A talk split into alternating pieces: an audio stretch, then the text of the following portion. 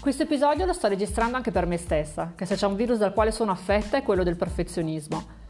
La parola perfezione torna e ritorna spesso nelle parole che Wedding Planner scrive e pronuncia. L'allestimento perfetto, i fiori perfetti, l'abito perfetto, perché tutto deve apparire immacolato, senza una piega una crepa, sbaglio? Ma se guardo i miei matrimoni, posso dire che non ci sia mai stato un elemento fuori posto? Ti potrei raccontare di quella volta che la sposa ha scelto le scarpe più sbagliate che ci fossero da abbinare al suo abito o di quella volta che un'altra sposa ha voluto aggiungere di suo pugno dei cuoricini agli inviti stampati o di quella volta che quasi veramente piango perché la sposa ha insistito per avere le sedie con le vestine bianche. Eppure, nonostante le mie remore per questi dettagli, quei matrimoni sono stati davvero perfetti. E sai perché? Perché erano autentici, in ogni piega in cui ravvisavo un difetto, in realtà c'era la personalità degli sposi che emergeva, che si infilava tra le trame di un progetto che avevamo pensato proprio per questo, per rispecchiarli al 100%. Dobbiamo fare del nostro meglio, sempre, ma dobbiamo far respirare i nostri sposi e non soffocarli con un perfezionismo che è solo nostro. Ma il problema più grave del perfezionismo non è nemmeno questo. Il disagio peggiore causato dal perfezionismo è che ci blocca, Sai quanti corsi, workshop, ebook non ho ancora messo in circolazione perché secondo me non sono ancora perfetti? O non ho nemmeno iniziato perché non ho una produzione hollywoodiana a disposizione per girare dei video come dico io?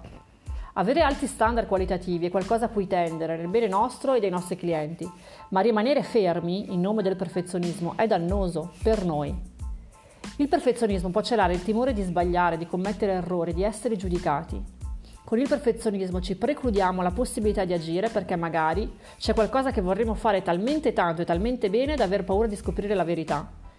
Ma l'unica verità che dobbiamo considerare è che in ogni progetto ci sono tante possibilità che qualcosa vada male o come non diciamo noi, che tutti sono partiti da zero, che affrontare qualcosa che ci paralizza, anche se non si rivelerà perfetta come la vorremmo noi, ci insegnerà qualcosa di nuovo e aumenterà la nostra autostima. Se c'è una cosa che so fare nella vita è organizzare matrimoni. Questo significa che ogni volta tutto fila liscio e mi bevo l'organizzazione a colazione mentre faccio asciugare lo smalto? No, perché durante i mesi di pianificazione ci sono tante variabili che entrano in gioco e sulle quali io non ho il controllo. Ritardi, sposi che cambiano idee, fornitori che si perdono le mail, preventivi da sollecitare. Quindi anche se la mia testa è programmata per far procedere le cose in modo lineare, in realtà le cose vanno precisamente in modo diverso. Questo schema è applicabile a qualsiasi progetto, che sia l'organizzazione di uno shooting, il restauro della tua casa o la tua carriera come wedding planner. La cosa importante è agire, mettersi in gioco, iniziare. Per questo dico sempre alle ragazze che frequentano il mio corso, a proposito, la prossima live class si terrà il 9 e 10 maggio e sul mio sito trovi tutte le informazioni, dico sempre di partire prima di essere pronte, perché altrimenti non inizieranno mai. Il primo passo è il più difficile, ma una cosa fatta è meglio di una cosa idealmente perfetta che rimane incompiuta.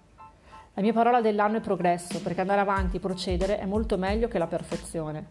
Il perfezionismo è irragionevole, il progresso è concreto, ci fa bene, ci farà crescere.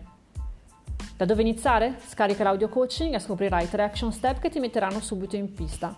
Basta iscriversi alla newsletter.